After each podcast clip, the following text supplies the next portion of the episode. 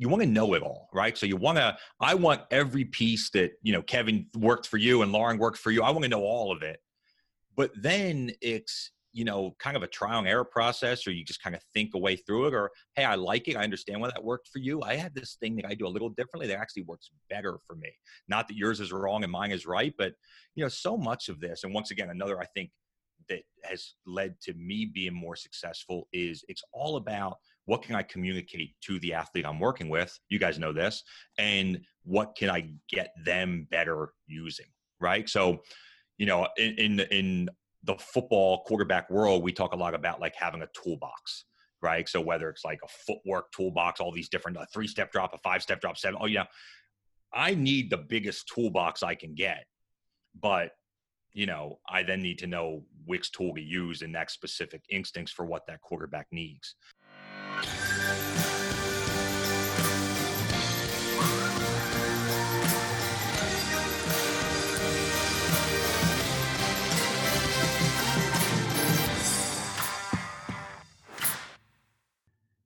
All right, welcome to the Path Distilled. I'm your host, Kevin Harris. My co host is Lauren Tashman. Hi, everybody. And today we have Coach Sean McEvoy from QB Takeover. Welcome to the show today, Sean. Hey, Kevin, Lauren, thank you. It's happy to be here. So, can you take us, uh, tell us a little bit about you and then a little bit about how you got involved in what you do? Yeah, absolutely. So, um, I'm based in Georgia now, and I'm a private quarterback coach or quarterback trainer. Uh, private meaning not like a high school or a college coach, but just individual kind of work for the quarterback in his development. So I was a high school football coach, coached high school football for 11 years. That was certainly kind of the the start into the industry, if you will. Um, and it started out really kind of quiet. Just the quarterbacks that were on my team, I would do additional training with them in the off season. So I worked with two or three guys that I was going to coach in the fall anyway. And then, you know, you get a little word of mouth and you start picking up another QB here and another QB there. And, um, you know, probably for about six, seven years when I started coaching, it was just something I did on the side. Um, a couple quarterbacks here on the weekend. And then as we were able to to kind of move through and you start building a little bit of a client base, and then kind of the big transition tipping point for me was we relocated. I'm from Philadelphia originally relocated from Philadelphia to Atlanta. And we'll talk through the whole story, but it gave me the opportunity to kind of pursue it full time. And that was the path that kind of started me on to where I am now, where it's what I do exclusively now in the private quarterback training space for about the last five or six years. Uh, had the opportunity to work with, you know, top quarterbacks at the high school level, big group of guys, some of the best guys, names that you would know in, in college football, and then with NFL players as well. So it's been really neat. Hmm. Uh, what I thought was just my passion that I was fortunate to do a little bit ended up being this, you know, I think the best job in the world at this point. Sure. So take us back. How did that, um, your interest in football begin? Yeah. So my dad played college football. He played at Villanova, um, which a lot of people know in the Northeast as a basketball yeah. school. But mm-hmm. um, now play FCS level football, but the time was a was a Division One A program. Um, so I think early on, I remember, you know, going back to Villanova. Obviously, my dad had already graduated before he had kids and things like that. But we would go back to Villanova games, and I remember going as like a as a toddler, and you go meet the equipment manager at Villanova, who was there when your dad played. And he, hey, this was your dad's locker, and things of that nature, right? So it's definitely born into you this passion for the sport passed on from my father. We started playing in about middle school. I have an older brother, and so we were, you know, basically did our football journey together through middle school, through high school. Um, so I think the love for the sport came from that. Uh, I played quarterback uh, just in high school. I was severely limited by uh, athleticism and skill, but you know, obviously having played the position, uh, I felt like maybe I had the self awareness to understand that my path as a player wasn't going to go much higher than the high school level. Um, and I think it gave me the opportunity to to pursue and start thinking about the sport differently. And I think you know, kind of that transition into, hey, I want to be involved in this. What's the opportunity for me to do that? Uh, coaching became very natural. And so, what happens at the end of high school? Is it Yeah, so after high school, I went off to college, and I was fortunate enough to be going to school close by where I grew up. And so one of my high school football coaches ended up uh, starting a new high school program. So this is uh, suburbs of Philadelphia area, a school called Avon Grove High School. Um, my head coach, Mike Duggan, who probably has the most to do with me having this opportunity now 20 years later. Um, but he had started a, a, new program and he needed help, right? He needed help building it. And I was local enough and we always had a good relationship. So I was super fortunate to become a high school football coach when I was still like 20 years old, you know, still in college. So now you're coaching kids that are 17, you know, and and having that relationship, being able to kind of relate to the players in a different way than maybe some of their other coaches could. Um, you know, it was a really unique opportunity to be so involved and obviously having the trust from Coach Duggan to to kind of do what I felt was right from a quarterback training standpoint. Uh, and then on the other piece of that was I was super fortunate to have two really talented quarterbacks right out of the gate. You know, got nothing to do with me, but guys that went on to play Division One college football, and so you got to work with really great talent right away. And so it's certainly a learning process. You know, hey, how can I get the best out of this guy? I barely know what I'm doing, but let me learn and research and, and figure out more to really help this player who you can tell already has a big future. Um, so that was kind of the my entrance into the high school football coaching space and and for the next like seven eight years it was i just want to be able to do this you know? Now high school coaching means you have to be at practice from like 2 p.m to 6 p.m you know for four months out of the year. Mm-hmm. well that, that's not very conducive to like any other job you would want to do um, and certainly that five thousand dollars I was being paid to coach high school football wasn't gonna, you know, I wasn't gonna be able to live off of it. Um, so I went through like kind of a path of like different jobs, mostly in the hospitality industry, basically just trying to find something that I could pay bills and live off of. But the number one thing for me was it was allow me to coach football. Before we get too far into the story, you mentioned you recognized after high school or during high school at some point that you didn't feel like you would be able to continue. Yeah. Um, was that a battle in your own head, or how did that go down for you? Not really. You know, I, I never really was thinking about it at the time. I, I think the, the landscape has changed so much now. Right now, like you're in a world of like, if you're in seventh grade, you have to be on Twitter and Instagram, and you're already trying to get, and, and you know, and it's not foolish. Colleges are offering kids in seventh and eighth grade now. But I don't remember that being a thing. Maybe just mm-hmm. I was never talented enough to have to worry about it. But it, it, seems like it's changed so much. So I remember even playing in high school, even sophomore, junior year, or like your start, excuse me, starting as like a high school quarterback. There was never even really a thought of like scholarship opportunity. So I think I like to think it was self awareness, but I, I think it was also that just you know, there was just not that path wasn't there for me. So it wasn't something I had to, you know, really struggle with. Um, I just really, it was cool. I got to just really enjoy the moment, which is one of the things, and we'll get into it later, but that you feel like guys miss a little bit now. You know, it's so much of the focus has to be on the next thing. You know, if I'm in high school, it's like, well, what college am I going to get scholarship to? Then you're in college, and it's like, how can I get myself ready for the NFL? And, you know, and I, I think it was nice to be able to just enjoy the moment we were in. I was also curious. You mentioned, you know, kind of initially when you're getting involved in coaching and you're young yourself that you mentioned the idea of like kind of doing some research so yeah. what were some of the early things that you did to try and learn how to coach yeah, you know, early on it was a lot of uh, like clinics, right? So high school coaching clinics were very popular. They still are now, but with the way internet is now, and we can do so much of this online. The old go to the hotel and have twenty college coaches come in.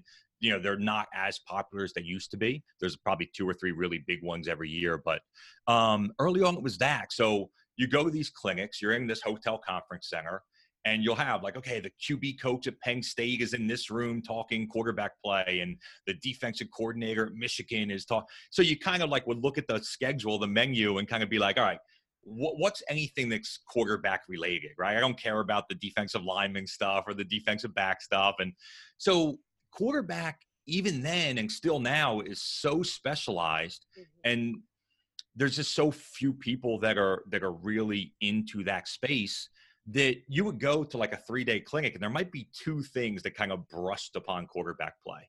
Um, so you just make sure you circle those and you make sure you were at that event.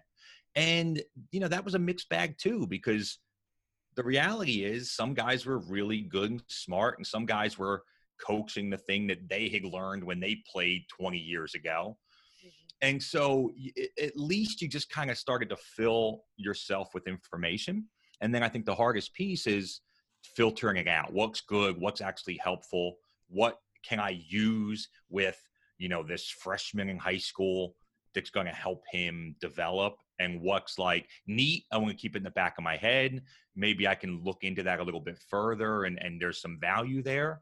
Um, but I think that was the beginning of the path. It was a lot of coaching clinics, um, just just trying to collaborate with other people who were coaching quarterbacks. You know, that's the one thing I really love, still do about the high school coaching um, fraternity, if you will, uh, is that there's so much collaboration at that level, and so coaches are willing to share ideas and and talk and hey, give me a best practice thing that you're doing. How does that work?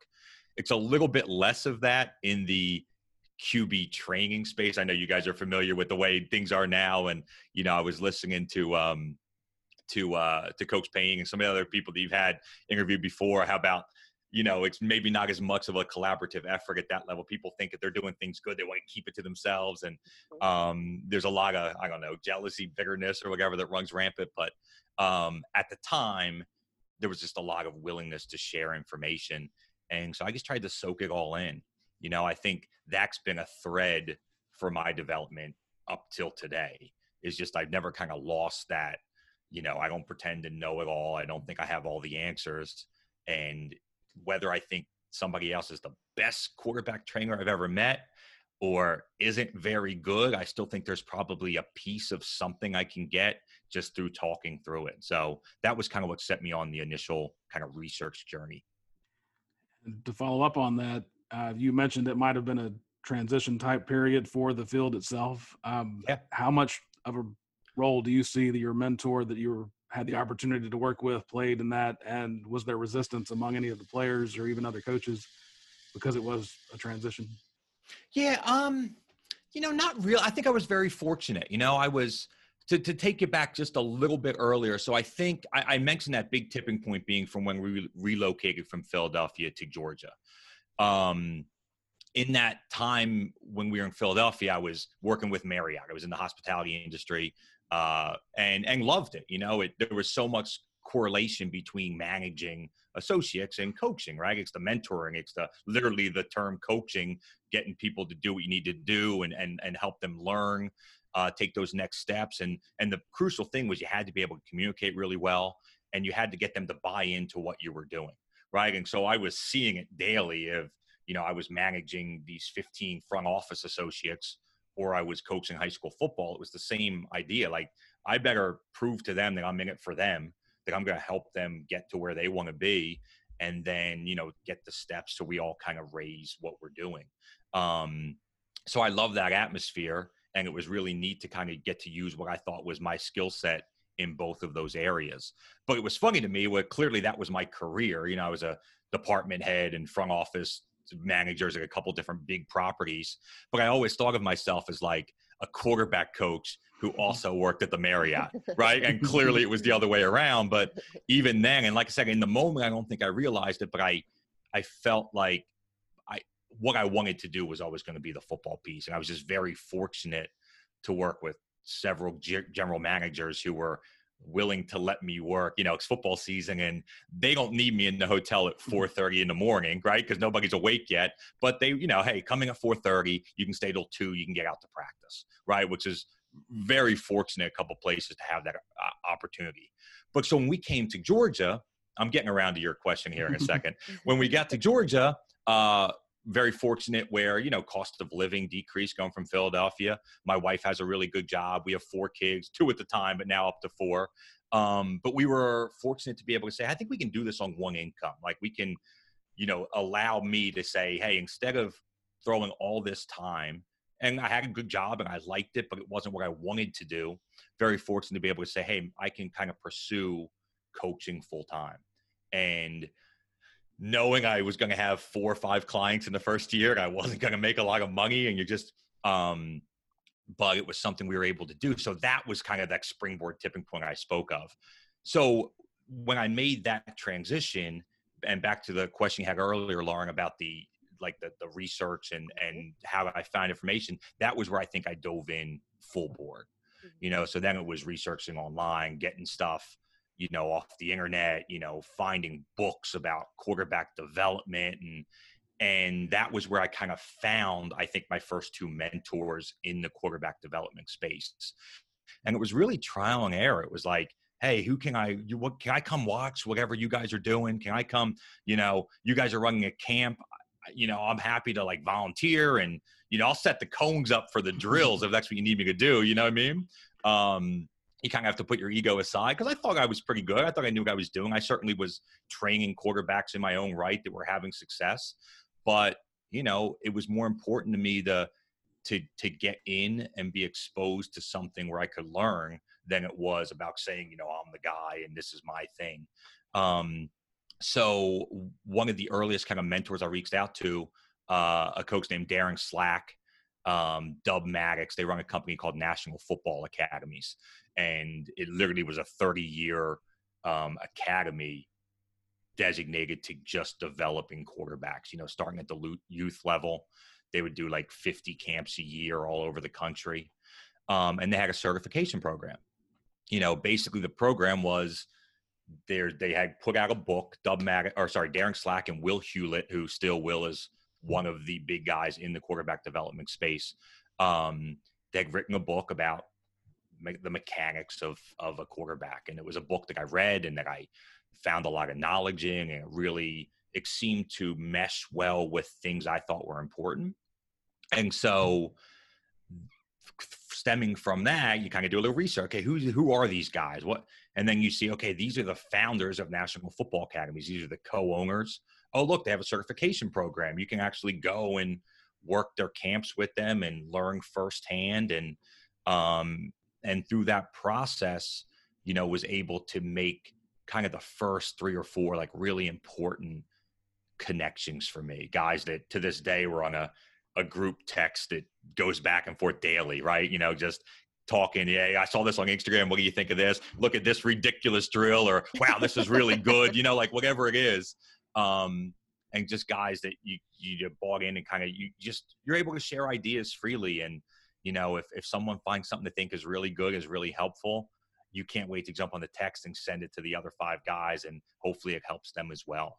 Um, I kind of went full circle here, but oh, I kind of get around to what you were asking there, Kevin. I was trying to work my way to it eventually. No, that's great. No, but it's it's something that's so fascinating, right? Because as long as sport has been around, there there really until fairly recently hasn't really been coach education. Like now there yeah. are some, you know, uh, uh, you know, graduate programs, some certification programs. I know several colleagues that are kind of working in that space, but up until recently, it's really it might sound I don't, I don't mean this in a bad way but a yeah. coach is as good or as bad as they want it to be yeah like what you're talking about yeah. right like as much work they put into trying to develop themselves is as good uh, or bad as they're going to get it's exactly right it's one of the things that you know we we talk about a lot within the community and we kind of you know the frustrating piece is that there is no you know there's no like you had to take QB coaching 101 and then graduate to be able to be a private quarterback coach. Anybody can do it. It's pretty simple, right? Like create a website, throw your stuff up on Instagram, and you're off and running. so now that creates this, you know, this, you know, I hate to use the word industry, but I'll use it a lot throughout this talk, I'm sure. It creates this industry where you you certainly have all these different levels and you know, if you're a parent searching for QB training for your kid, or you're a, a college player trying to get the most out, it's really hard to to find out. You know, I think one of the reasons uh, that I looked into that certification program with National Football Academies was, is this something that like at least sets you above everybody else? You know what I mean? And once again, a certification program only matters as much as anyone cares about it. So when I was certified with National Football Academies, that meant something to some people and it didn't mean anything to a lot of people and so it just still was what it was. But you know i think it's definitely as the, as you've kind of grown in the space a little bit um it really just becomes a you know can you show you know that you've done something right? Is there is do you have this kind of living resume based on the quarterbacks that you've worked with what success or lack of success they've had um, and really just you know are you doing it the right way? It becomes really the number one it's like a recommendation just like anything else but it's like a re- you might as well have a yelp reviews for quarterback coaches right? I mean that's basically what it comes down to. Um, so it's been pretty neat to kind of maneuver my way through that a little bit. Go ahead lauren. Uh, so if you um if you think look back to kind of those early days of coaching when you do that what do you think are some things that you're like, oh, I was actually pretty good at that even from the start? And what are some things that you're like, man, I am glad yeah. I figured out how to do that better?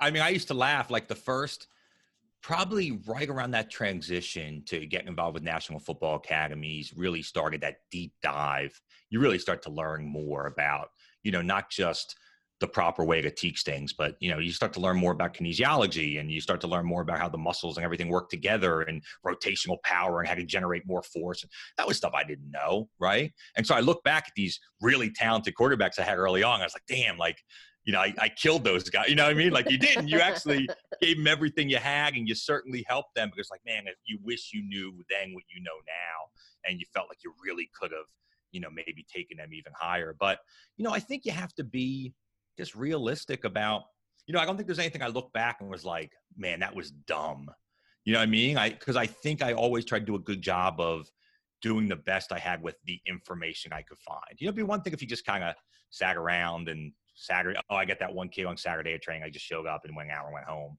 Then you look back and say, well, I think I really, but I feel like, you know, I wasn't the best of all time, but I feel like I was putting the time and energy in to try to be the best I could be.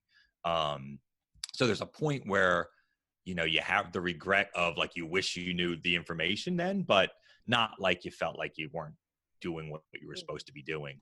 Um, but but I think that I mean monthly. You know, I look back a month ago and was like, man, I wish I knew then what I knew now, right? And then which is cool. I mean, I think that's partly why I've had success and the guys that that I still continue to talk to daily and collaborate with are those people who are continuously seeking to get better and get smarter and you know that doesn't matter i mean if they learn something today that means that the thing that they coached six months ago, the thing that they wrote a book on, maybe the thing that they put all over Instagram is like, this is the way to do. If they find out something today that means that was wrong, I associate with people who are fine admitting that and making that mm-hmm. change. And I think that's very rare in this profession, really a lot of professions, to be able to say, listen, I, you know, I know better information now and I have a better way of doing it.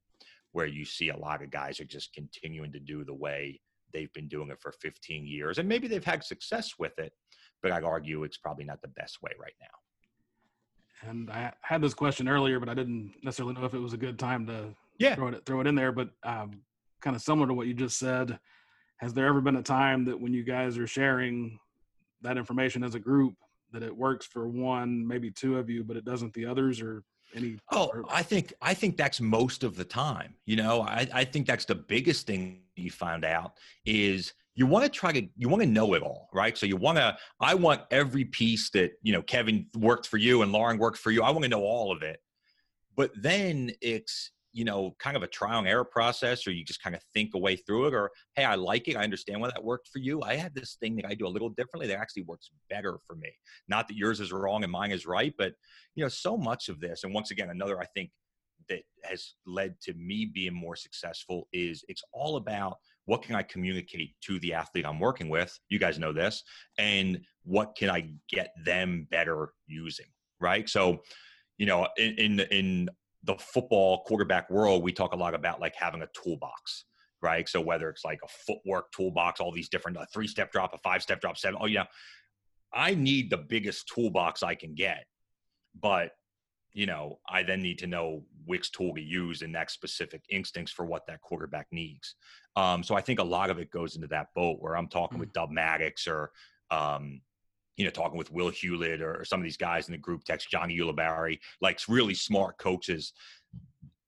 We're all kind of, hey, look, I was working this. Here's some video. Look at this thing I was doing with this QB. Where we're we're trying to focus on the deceleration phase of of the throwing motion, and you know, and then we just start talking, you know, it just becomes a thing. And we'll say, Hey, you know, I have a similar thing that I've been working on. Take a look at this. And, you know, sometimes I'm like, I love that a lot more. Sometimes I'm like, nah, my stuff's better. Right. But, um, but it's, it goes in the toolbox, right? Because I might have a quarterback that my thing isn't working with. And it's always nice to have that. Well, maybe if I show it a different way, this drill comes at it a slightly different angle. I think we're trying to achieve the same goal, but, um, you know, being able to have those things at, at your disposal to use, I think is key.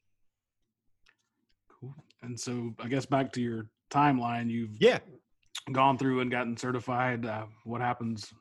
yeah. So so after the certification prog- uh, process with NFA, they then take their certified coaches and they start to pull them into the group of coaches that run these camps all over the country.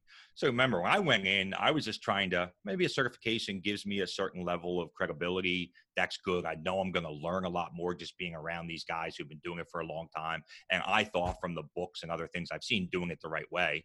That was my goal. And then it was like, oh, wait, you can like work like 10 camps a year all over the country with these guys. Like, cool. Like, love to be a part of that.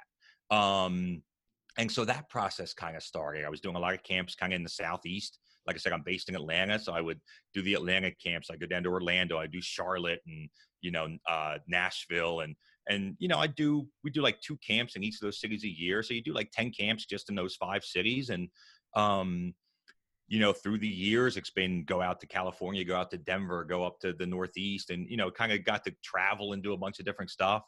But the biggest thing was it just exposed you to a ton of different quarterbacks. You know, the thing looking back that has been so valuable is understanding how to kind of uniquely teach mm-hmm. all these different quarterbacks, right? From different you know socioeconomic backgrounds different racial backgrounds and ethnicities and just different localities and just the way they communicate the way they talk words they use things of that nature right from all over the country. Not to mention just differing skill sets from your best player to the guy who's just starting. Um, and so that kind of threw you in and you had this opportunity now to you know work with and i putting air quotes because like you know i was doing a two day camp i got to work with them for you know eight hours over two days. It wasn't the same as like what I do now, but you get to work with hundreds of quarterbacks every year. Um, and you kind of get to hone your skills, right? And you and you create this repetition because you can imagine a camp setting. It's a pretty similar schedule camp to camp. Um, so you know, part of it is okay. this is the drill we're going to do, and I'm going to stand there for three minutes. I'm going to explain what the drill is, the why behind it. Here's the key coaching points. So then, you know, at the end of the year, you've made that speech, you know, like 30 times, right? So now you're like, you start to just be better at ever standing in front of a group and commanding their attention and making sure that they're engaged in what you're saying. Cause it's certainly if just running guys through a drill where they don't understand the purpose or the intent of anything you're doing becomes the most meaningless thing they could do there. Um, so it's just a cool opportunity to have exposure to all those things. And you know at each stop you start collaborating with more nfa certified coaches. You know i knew the southeast crew and then you go out to denver and you get to meet two other guys who are really really good that you didn't even know were out there right? Um and what so you know i think the biggest value for us and we laugh about all the time as coaches is going to get beers on saturday night after the day of the camp because that's when we just kind of sit around have a drink, have dinner, and we just start talking football and talking, you know, in this very, I, I, don't know that there's ever an opportunity where you have 10 guys and all we care about is quarterback play. You know, that's it. There's no like, hey, this guy wants to talk about defense. Now we don't care about that guy, right? We're only talking about quarterbacks. Um, you know, and some of these talks go into like three in the morning, right? It becomes one of those. And just the amount of knowledge, you know, that I probably in like the the advancement of of my you know whatever my career i guess from those talks has just been you know invaluable you know so much more than the, the camps that i got to work I would imagine one of the things that uh, developed through all of this is your coaching philosophy. Yeah. So tell, tell us a little bit about that. What is your philosophy and how yeah. has it changed over time? Yeah, it's very interesting. You know, I think it, it was always very player centered, you know, and this goes back to kind of the, the Marriott background and the management. It was just, I knew right away, even really back to when I started coaching high school football, where I was two years older than the guys we coached, right?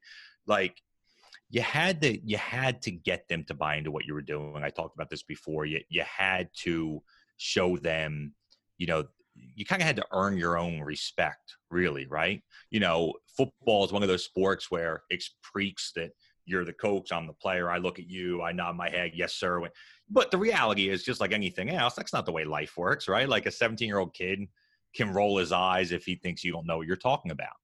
And uh, for me, it was right from the beginning. I understood it was so important that I just that we connected outside of football. Um, you know that he could trust me that I was going to help him get to where he wanted to be. And if I could earn that trust, then it was whatever you want. You know, I hey, hop on one foot, spin circles 30 times, do a forward roll. That's going to make you better. If he trusted me, then he'd be out there doing it for an hour, right? Um, so so important to to start there. Um, then from there, you know, in the in the training world, there's really kind of two big in quarterback world. There's really two big methodologies, if you will, in my opinion there's kind of this ground up training approach you know it's all about the footwork you know if he's under control and stable and he's got great footwork then he'll make good throws. And then there's kind of the you know upper body first approach uh, talking about the arm path and arm acceleration and you know how quickly and you know we're talking about a rotational athlete here, so no different than golf. You know, I thought I'm forgetting the name, but I listened to the podcast you did with the um the guy from Golf and Body. Yeah, it was fantastic, and it was like you know I'm nodding my head as as he's talking. I'm like, yeah, this is so much of what we right. Um, so I don't know what the equate. I don't know if there's like an upper body, lower body to golf. Really, I'm not. You know what I mean? But in, in football, there's obviously the the core and the lower body that you're creating all the rotational power, and then there's the upper body, the arm, which is your accuracy, your ball flight.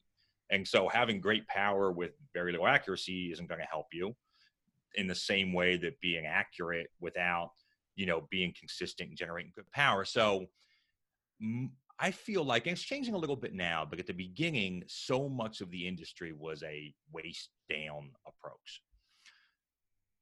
The cynic in me always felt that that was because guys didn't understand how to teach the upper body, right? Because that's definitely the more very specific you know the different pieces of the arm path and and how to to make sure that we're you know kind of tying everything keeping the sequence of the upper body. It becomes very specialized. It's one of the things that national football academies and guys like will hewlett always did a really good job of.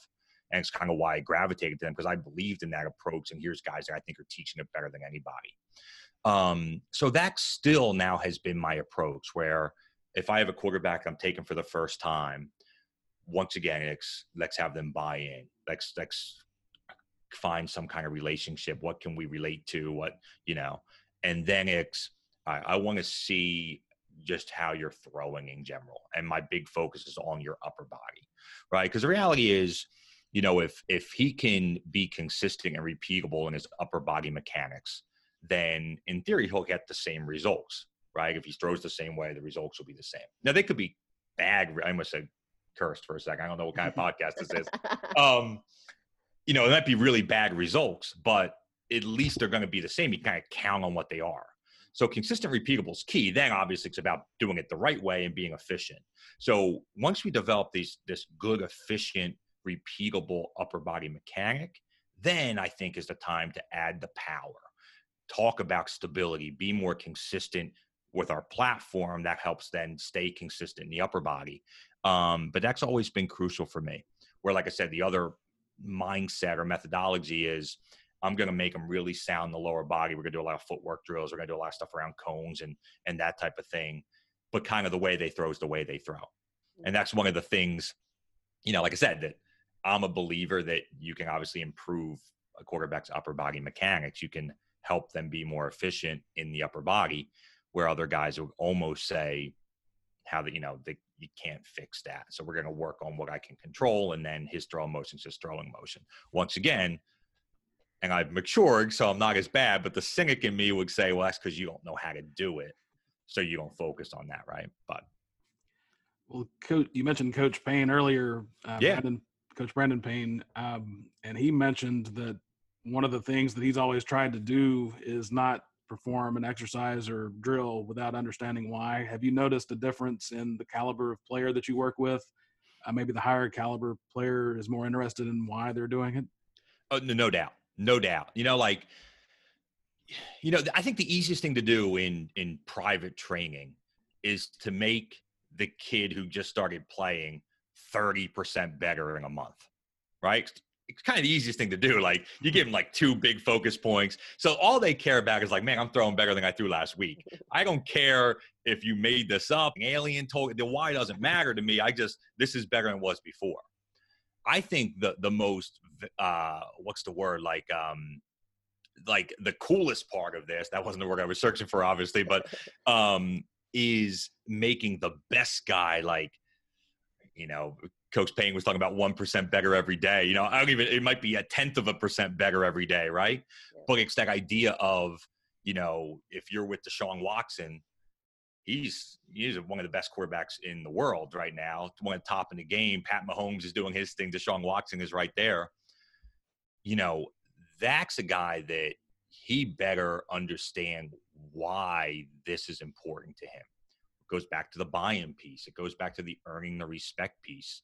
We'll we'll go back through the the path here, and I'll continue on. We'll talk more about Quincy Avery and kind of the last five years to this point. But Deshaun Watson's a quarterback that has worked with Quincy Avery since he was in high school. He, they're best friends. Talk about that relationship they've built, and that's his go-to guy.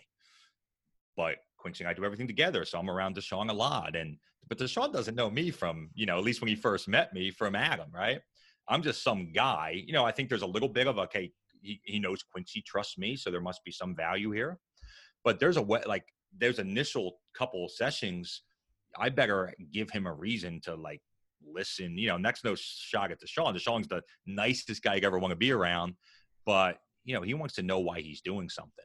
You know, and you see that these guys at the highest level, the NFL quarterbacks were lucky to be around Deshaun Watson, Dwayne Haskins now, Josh Dobbs. These guys are, I mean, Josh Dobbs is a, literally like an astrophysicist, right? He's like a, he's, he's literally like a, um, like a, like a space, whatever. So these guys in their head are just nonstop thinking about their craft and thinking about how they're getting better and, and what they're doing. And, and they need to have that understanding of why this is important what what should i be trying to achieve from doing this drill or focusing on this and then they have the ability then to feel it right? And then okay so am i getting what i'm supposed to be getting? And if i'm not do i need to adjust or is this just not working for me and i want to try something else? Um so no doubt that the best guys to answer your question kevin are they they're challenging you to give the why but it's a good lesson because i believe that everyone needs to know the why. You know, I think if if if I'm doing what I'm doing the best, then there's a point where that quarterback doesn't need me. Now I don't mean ever, but I mean he shouldn't need me for the next two weeks because I want him to know everything we're doing, why we're doing it, and I want him to understand as much as I do. Right? It goes back to the, you know, having the knowledge doesn't matter if I can't communicate it to the player. Um, and so he needs to understand why we're doing this, what it feels like, what it's supposed to feel like. So when he's in a game, right, he misses a throw on second down, he doesn't get to look at the sideline to me to tell him what went wrong. He need better understand what happened and then how to, you know, self-correct is the term we use and kind of set him on his way. So that understanding of the why needs to be a foundation, I think, for everything we do in this.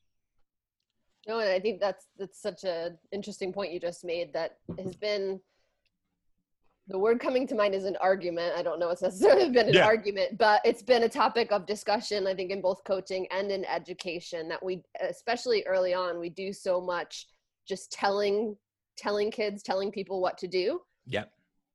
So then later on, they have no idea how to actually evolve that into knowing what to do themselves because we never taught them to, to know that. We just basically, here, do it Yeah. go out and do it. And then later on, they have no idea how to evolve that because we never taught them those principles underlying it. I, I agree hundred percent. And it goes to like, what, what's your purpose, right? Like I'm trying to actually accelerate this person's development. I want to make him better. And if he only knows to do what I tell him. I'm not making him better. You know, he's better when I'm standing next to him. Which, you know, is honestly like it's hard to to push that aside because, you know, in this space, you you know, you have a quarterback comes to you and he's paying you money to make him better. You know, if it's a younger athlete, his dad is standing next to you on the sideline watching you do it. So there's definitely like this like, man, I just Lex Hayes, throw a couple good ones so your dad thinks I know what I'm doing, right? Like I can see it. And I tell quarterbacks this all the time, guys, that once again, once you've earned that trust, you know, we'll go and we'll, I'm trying to put them in difficult situations, right? Like I think back to the methodology piece, I think once you teach them a certain concept, uh, have them understand it, this is what we're trying to do, then it's like, I'm going to try to make you fail. You know like this is what you're trying to do but i'm going to make it as difficult as possible. And sometimes and you know and there's another thing coach payne talked about with stefan you know sometimes you have a shooting day where it's not a good day right? And i certainly have a lot of that in in quarterback sessions and sometimes you have the quarterback and he, his head down a little bit and he's thinking like man did i and i tell him i'm like listen the the, the meaningless thing would have been if you came out here for an hour and every throw was perfect like it would have been cool. We would have high five. We would have been like, yeah, yeah, we're so great, right? But I don't know if he got any better. He might just had a lucky day, or really, what probably happened was I only did drills that I know he could do. The easiest thing for me to do, I know these quarterbacks as you know, uh, you work with them, you know everything they do well and the things they don't do well. The easiest thing for me to do is create an hour session where he looks like you know Tom Brady to some extent, his version of Tom Brady, right? You just if he can't throw on the run, well, we're not doing any of that, right? We'll just do all stationary stuff. He throws better to his right. All the throws will be to the right. So it goes back to that earning the trust and being able to have the quarterback understand, you know, we we we're you know first of all development's not linear, right? So we're gonna have these moments of, mm-hmm. you know, we're gonna have these great month, and then we're gonna have this two week. He didn't get worse to get better. You know, I know talk, people talk about that in golf a little bit of like, well, he changed the swing, he had to go through the. I don't feel that in in quarterback development. I don't think there's ever a point where you get worse, but there are parts where we're we're forcing you under much more pressure, under much more stress, and so you might not have the success. You know, I don't know what success in a private training session is really, right? No one's keeping score, but you'll have these moments where you you struggle through, and that's how you learn the concept. You know, we talk about guided self discovery all the time in this space. You know, I think football more than any other sport is there's so many external things you can't control. You know, at least in basketball, there's defense, but the rim's in the same spot every time, right? So there's certain things. In football, nothing. The target is everything's changing all the time. And so we're trying to create these problems for the quarterback. And then using the knowledge that we've given them, that we've worked through, that we've drilled through these specific drills, now can they kind of self discover the answer to this problem we create? And the more difficult the problem, going back to Deshaun Watson, Josh Dobbs, that's a super difficult problem. And so we want to create the most difficult, complex scenario we can in a private training environment. And then can he use everything he knows to solve that problem?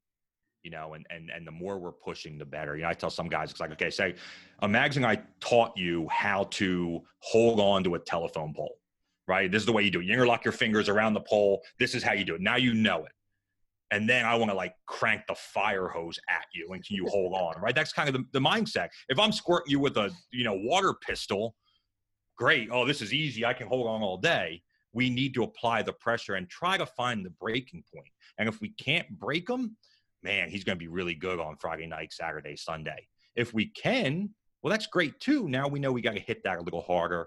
Maybe I got to come at it a different way. Maybe he's not understanding exactly how, or he just needs to repetition to continue to grow and develop. Well, and that's such an interesting thing. I'm going to butcher this story because I'm bad at remembering details. Yeah. But there's a fascinating story from an Olympics years ago.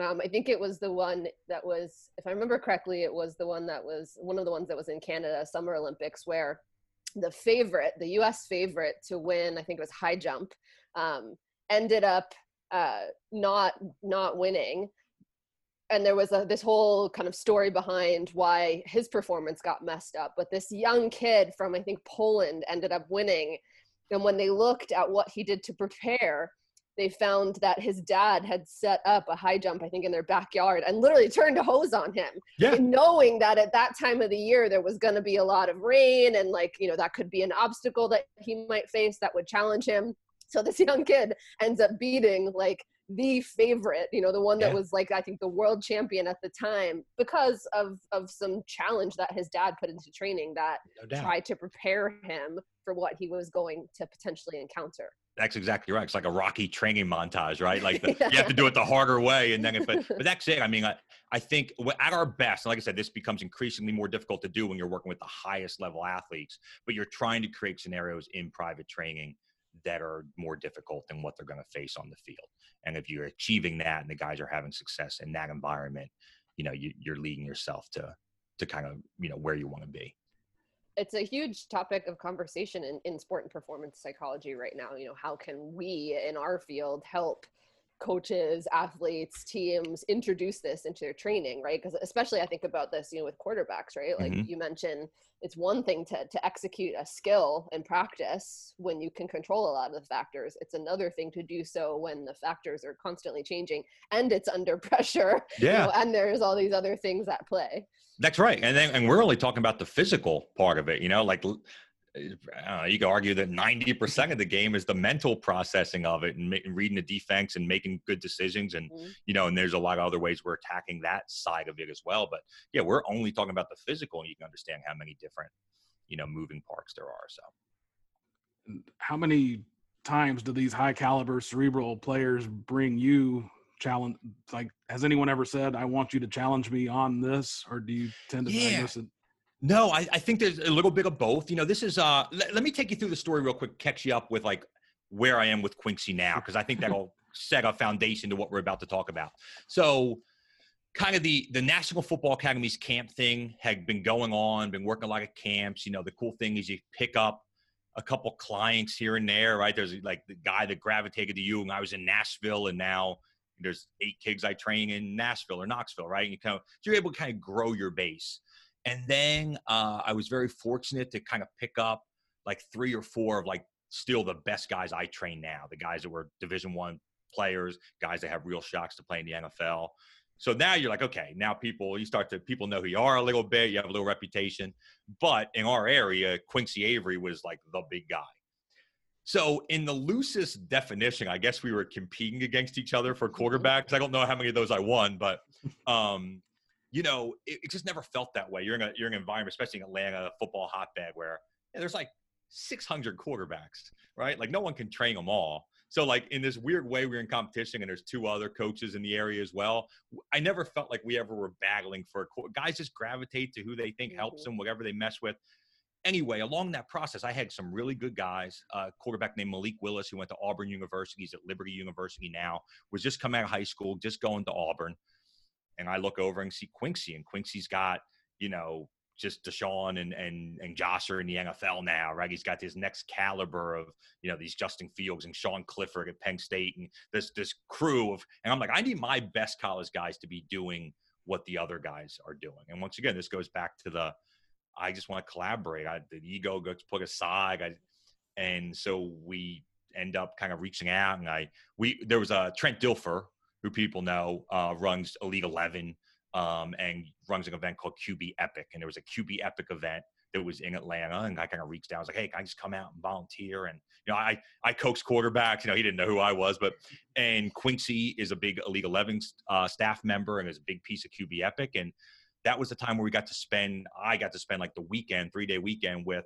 all these great quarterbacks from all over the country, but then the Elite 11 staff, and you get to meet Trent Dilfer, and you you start to make these connections and you kind of get to an opportunity to prove that you know what you're talking about, right? And from there, Quincy and I started to talk a lot. Like, hey, let's just do some stuff together. You know, let's do some group things. Do you need help with anything? I'll just come out and once again, I'll set up cones. You know, like uh, to this day, I'll set up cones for anybody if it's something that I just want to be around.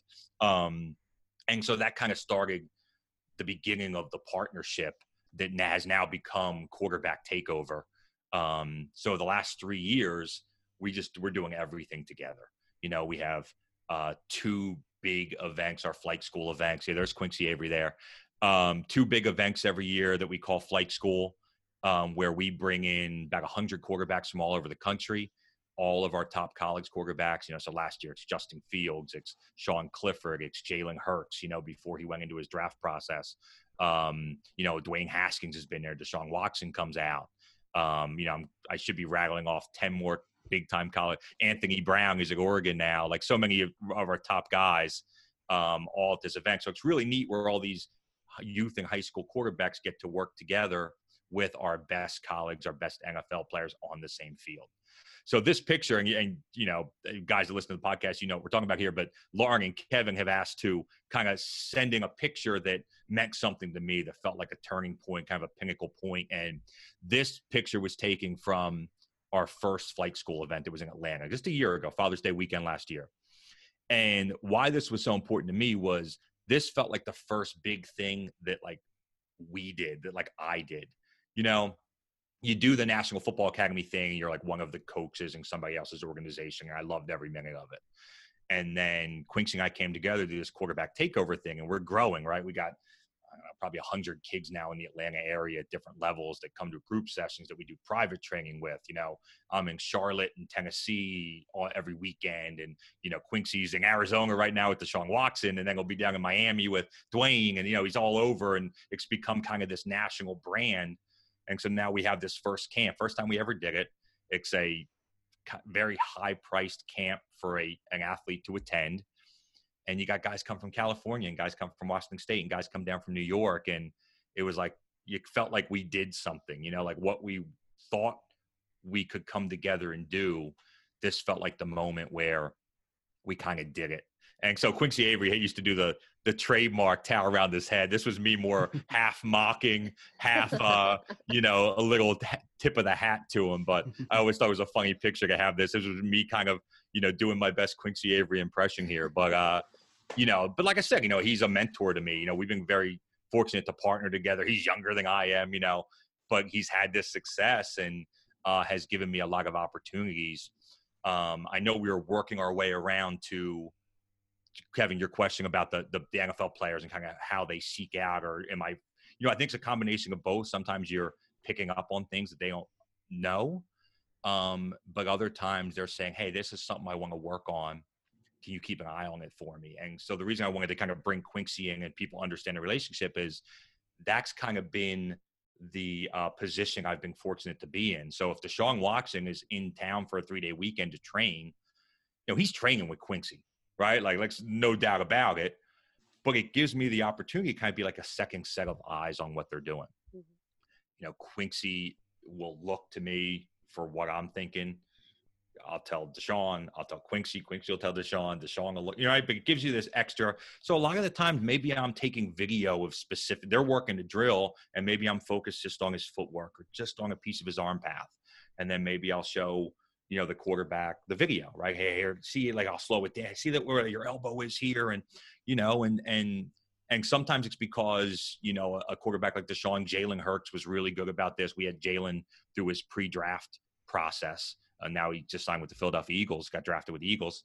Um, he was good about like, hey, keep an eye on this for me because I know I'm working on it and I'm going to be doing this drill. And Quincy's going to be busy running the drill. You keep an eye on this and then every five reps maybe he'll come over and he'll want to take a look at the film hey show me how's it look that you know what i mean so it's been neat i think it's the coolest thing i actually think it's what we do quincy and i and qb takeover so uniquely is having you know what i like to think are two really good top level guys in the whole space and we're doing it together and so anybody who's training with us is is getting kind of both of us all the time and now we've built it out and we have three other coach Brian Beasley, coach Shy Shorty, um, guys that have been with us for a couple years, started as volunteers, and now have become part of the QB takeover staff. So, you know, a daily group session like we were just last night, Wednesday night, we're at a local park, probably 25 quarterbacks and five coaches, right? And so you're getting this really cool QB to player ratio.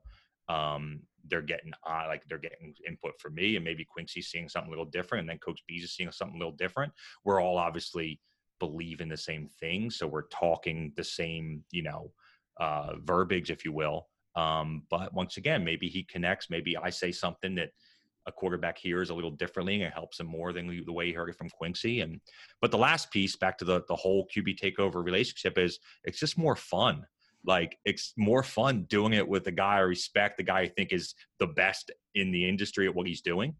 Um, and you know, we'll go a session. I'll do a drill, and then I'll kick it to Quincy, and Quincy will do a drill and kick it back to me. And you know, I think about when I started, you were just lining up six one-hour private training sessions, one after another after another. You know, once again, it's still the best job in the world, but it's a little bit more of a grind, if you will, than than what we're doing now, which is pretty. And I still do the. I'll go to Charlotte and do nine in a row, so I, I still love that piece of it. Um, but it's been fun to kind of you know have a partner you're doing all this stuff with. What's I'm the youngest? oh, go ahead, Lauren. Sorry. Better. I'm curious, you know, over the years of exposure you've had to to athletes and, and obviously in particular quarterbacks, what have you noticed uh, are some maybe keys to success or some things that differentiate the ones who are going to be able to kind of leverage their potential versus the ones who maybe aren't? Yeah, without a doubt, it's like a mental toughness, if you will. I don't even know what the right word for it is, but it's it's just are you going to be able to handle the pressure of what you're trying to do? You know, and like I said, we talked about how the landscape changed from when I played and to where it is now. I mean, you literally have to be able to put aside the distraction of, hey, did anybody offer you yet? Like, are you are you going to the Clemson camp this weekend? And mm-hmm. you know, and like, hey, there's you know, there's the Top Gun quarterback, you know, whatever these events that are kind of made up all over the country. We're going to find the best key, you know, in fifth grade. You know, we're going to find the best fifth grader, and he's going to win the whatever. It's just it's a lot, right? But quarterbacks are inundated with this stuff. And now we're in Georgia. You play seven A high school football in the state of Georgia. Same thing like Florida, California, Texas. I mean, there's ten guys on that defense. They're going to play Division One football the next year. You know, like I see it. Like I'm the the court. Like I'll be at a high school game on a Friday night and that safety and that DB are like starting in the national championship game as a freshman the next year, right? So it's like the pressure of being a quarterback, even at the high school level, let alone obviously college, then the NFL. Like we all know what Twitter and social media looks like. You know, you you throw one interception and you know the, that comes hailing down on you, right? So you have to, and that once again, that's just the outside football distraction. Let alone like, are you going to get up at 6 a.m. to do the necessary work? Are you going to focus every day? Are you going to make the sacrifices that are necessary to be the best at what you are? You know, Deshaun Watson, and we keep coming back to him, obviously, but there's he's as unique as anyone I've ever met with the way he mentally he just processes things. And when I first started to get lucky enough to be around him, I, you know, I just ask him questions. Is, is, there anything specific you're trying to work? Maybe, you know, he open up to the left side and look at this route, and then he move and then work through the rest of the, um, you know, through the rest of the concept or through his progressions. And so I, I think, like I said, the coolest thing about having the opportunity to be around Deshaun is you kind of see firsthand the way he processes things. And so, you know, as we talked earlier, he's a guy that sometimes will say, Hey, I'm working on this specifically, keep an eye on it. But I kind of learned early on to just kind of pick his brain a little bit during a session. And he was always very receptive to that. And you could tell kind of liked talking through it, going back to explaining the why. And so he'd be a, a quarterback where, you know, we'd be working through a concept and maybe he'd work, you know, a route to the left side and then he'd reshift his footwork based on like coverage and, and work through the rest of the progression. And I would kind of ask him like what his thought process is. What what would cause him to not throw this route hot and you know he started to explain like well you know when new orleans runs this coverage you know they'll bring a mm. safety down and they'll rotate over and and it was when i first started to understand it's like okay cool so he's he's not just going through the motions he's not just like getting reps throwing he is like visualizing i mean we're talking like you know we'll be in march you know like on a saturday and he's visualizing something he saw on film from last season and and he's continuing to to get better. So I remember the beginning of the question was, you know, what sets the best guys apart? And and I think that's that's very unique. Probably not that unique at the NFL level. I think that's how they got there. Um, but Deshaun specifically from a mindset standpoint, I just don't you know know anyone better and his just his willingness to keep seeking out we talked this whole podcast was about seeking out and getting better um, you know there's a there's a, a guy uh, seth mikowski he's more or less like a chess master where he he basically shows time into the athlete space of the idea of how to high level mindset training, right? And things the quarterback they need to come mm-hmm. up, they need to survey the landscape, they need to see to attack from the opposing player access. Where's the defense able to do it? You know, and that's something that Deshaun has has just started to jump into and Quincy Avery, you know, got those guys together and and I can't speak highly enough of Seth. He's come out to our flight school events. He now works with all of our top colleagues QBs. It's just what's that next piece? What's something else that can continue to to develop and, and help these players have success on the field. You know, Quincy and I take care of all the physical stuff. Quincy can get on the whiteboard. We can talk strategy and we can talk scheme and plays and things like that. But, you know, what's the extra thing? You know, and that's where I think you put your ego aside and you find people that can help you. Um, and you start to build like this, you know, whatever this like family of of people who are all working together to make that athlete as successful as possible. It's been pretty neat. Mm-hmm. So, what do you? Uh, well, I guess before we move on to the keys of your success, uh, have you? I meant to ask this earlier. Have you? Yeah. Do you think it's still possible for a player to make it to the highest levels without coming through a program such as what you offer? Yeah, I do. You know, I I think you're always going to have the outlier athlete, you know, and some could argue like Deshaun Watson maybe being the NFL if he never worked with Quincy or me or Seth Mikowski or anybody else, right? Um, you know, first of all, there's really good coaches at the high school level, at youth football, college. So without this personal training space, um, you know, I think a lot of quarterbacks are getting developed really well. It, once again, it just becomes that 1% better thing. And so I think clearly people understand that – this about can I beat out the other guy for the starting varsity quarterback spot? Maybe the extra work I'm doing in a private environment, the piece that takes me over the top there. Trying to, you know, be the guy who gets against every other quarterback in the country who does what you do.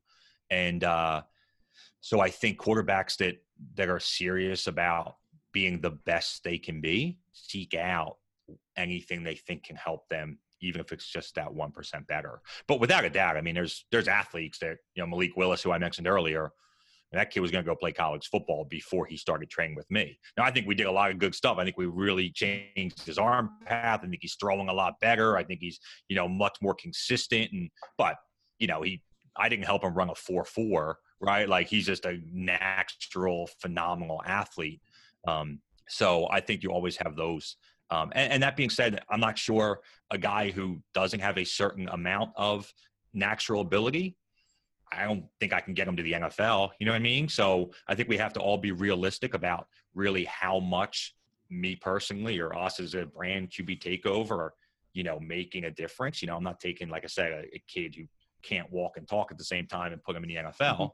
Mm-hmm. Um, but I certainly think, and, and obviously all the guys we work with will, will speak to that – we're helping them accelerate their development. So that's a question that we ask everybody, and you, know, you said you listened to a, a couple of these. Um, this idea of you know the debate about nature nurture how yeah. much of it is what we're born with or our physical capabilities how much of it is what we invest into it or resources so it sounds like you're saying you're there you're kind of a believer that it has to be a little bit of both but can you expand on that a little bit?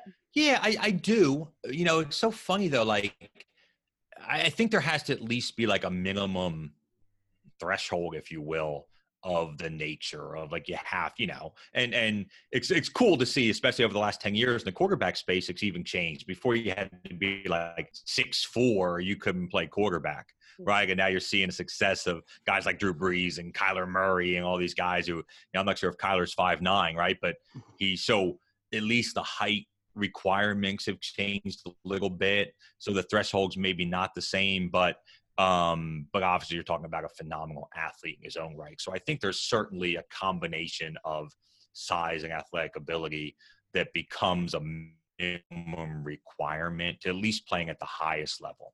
If you're talking about being a really, really good high school quarterback, even in Georgia or Texas or the most difficult places to play, you know, I I think, you know, you can hard work your you just gotta, I mean, you gotta hit it perfect and everything else you do. Um, you know, we talk about trying to maximize potential all the time. Um, and some guys never do. And, and some guys, you know, like right now as a sophomore in high school, man, they're playing at like the top level of what they have, right? And you know, keep going, and you're trying to get them maybe raise their level a little bit, and you know it's going to cap out at some point. Um, the the biggest thing for me that I've kind of seen is things that I used to always think you had to be born with. You know, there are opportunities to develop that. You know, talk about things like leadership, like being a leader. You know, um, that that mindset stuff that you know that used to be something like man are you you're just born like that way you know and you see a guy like jalen hurts and you're like wow he's born with that right but you know like, like i said i come from the hospitality industry background like we did leadership training and management mm-hmm. training i saw front desk associates who were scared to talk to the guest who then found ways to you know kind of command and, and understood how to communicate better and you know and, I, and we talk about that stuff a lot throughout the work we do with quarterbacks. I talked about Seth and the chess, and you know, obviously that this elite mindset training, there's a place for that. These guys are getting better. They're developing. Maybe they're just understanding how to hone into a skill they were born with, and they understand how to use it more effectively. But um, you know, nature is a big piece of it. If you want to put a percentage on it, it might be 85, 90% of it. Um, but I don't think there's anything that you can't nurture along the way a little bit and continue to raise the stakes.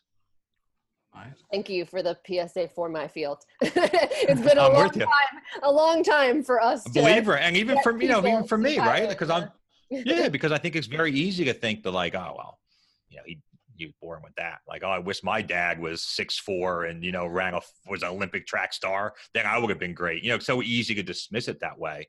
Um, but no, without a doubt, and, and I've I've come around just because I've seen it firsthand. So I think that's the biggest, the, you know, the biggest uh, compliment to what you guys are doing is you see it firsthand in the best athletes that I've been around. You can't help but believe in it. Yeah, sure. So, what do you see as uh, keys to your success? Yeah, we touched on a lot of them. I, you know, I think the just really communicating well.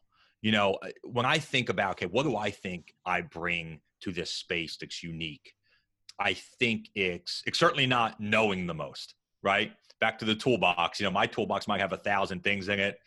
I, I've seen the guys on Instagram that you know want to talk about the kinesiology of everything and you know this muscle. Do- I know a lot of that stuff. I certainly don't know what those guys know, but I I can communicate it to the quarterback in a way that's going to help him get better. You know, we talk a lot back to those coaching circles and people I collaborate with about kind of the difference between like a theoretical coach and a mm-hmm. practical coach, right? And and this industry once again because there's no minimum requirement to get in it, you just kind of slap your name on Instagram. It, there's a lot of theoretical coaches in the profession that I see, and they can use all the right verbiage and use all the right language and all these things, and then, but man, like I'm not I'm not seeing their ability to make the quarterback better. Um, and i think so much that has to do with communication has to do with the buy-in and then understanding through really just you know i know you guys come from the background of of of the uh you know almost like the 10,000 hours type of thing right and so you mm-hmm. you you you build that through trial and error you work so now i'm a lot better at understanding which tool to use to actually help the player and, and understand that what works for joe is not going to work for bob and and and you know it can't be a one size fits all piece and, and i think that's really um you know as i look back i think it's the thing i do maybe as good as anybody is is applying actually you know i look at we talk about accelerated development i keep using that phrase. So i look at every hour training session i have and my goal is to how much better can i make him in that amount of time. And so now you cut out the stuff that's not helping you know like running around cones in the sand or something, you know, like that's great. If I have four hours, then yeah, I'll do an hour in the sand and, then we'll do three hours of other stuff. If I only have an hour, then I better do the two or three things that that quarterback needs in this moment right now. Quicker, I know to use the right tool and get there, you know, then I'm I'm helping. So that's that's to me kind of you know what to move to get the desired result. I, this is a question I had earlier that I didn't ask. Um, it can similar to my area when you know I'm meeting with someone working on the mindset piece. I've been asked the question of like, well, how do you define a good coaching session, right? Yeah. Um, so for you, what what are your thoughts on that? Like, how when you walk away from a session with an athlete, what had to have happened, or what did you have to do in that that you're like that was a good one? Yeah, I think there's different components, and it, and it it depends on kind of what the focus of the session is. Like I'm, you know, I, I do think you're you're looking for that one percent or whatever better each session. You know, or like I said, if it's a kid just learning to throw, then hopefully we're going twenty percent better, right? But um, but that can be defined in different ways. Like sometimes we're focused on a specific piece, like generating more power. Maybe so. Uh, one of the big things we're focusing on a lot now is the deceleration phase of the throw, that sudden stop that's going to allow you know the whole like you know kinematic chain to just to to to kind of result into power through the football. If that makes mm-hmm. sense. So if I'm focusing on that key point, then I want to see progress in what we're so if we're doing these drills to inform the feel and then the quarterback's starting to maybe he finds that unlock and starting to look good, then you apply the pressure to it and it's holding up. Well, that's a great session. We had a specific point we were working on, and now I've seen him better at the end than what he came into with. Right. Other times we're working on kind of a general, you know, similar to what I would think Coach Payne would do in like a shoot around. We're working on everything. And so maybe it's a good session because he just worked on 10 different things. Mm-hmm. Maybe we didn't learn anything new. Maybe we didn't unlock this thing that's going to, you know, make him a better thrower, but he certainly was able to recall things that we've worked on over the last few weeks and he can go from one to another without a lot of coaching behind and you know that's important too that would be a good session as well um and like i said sometimes it's the session where that kid's thrown as bad as i've ever seen him throw But that doesn't mean it's a bad session. Maybe it meant that I now I found where his weakness is.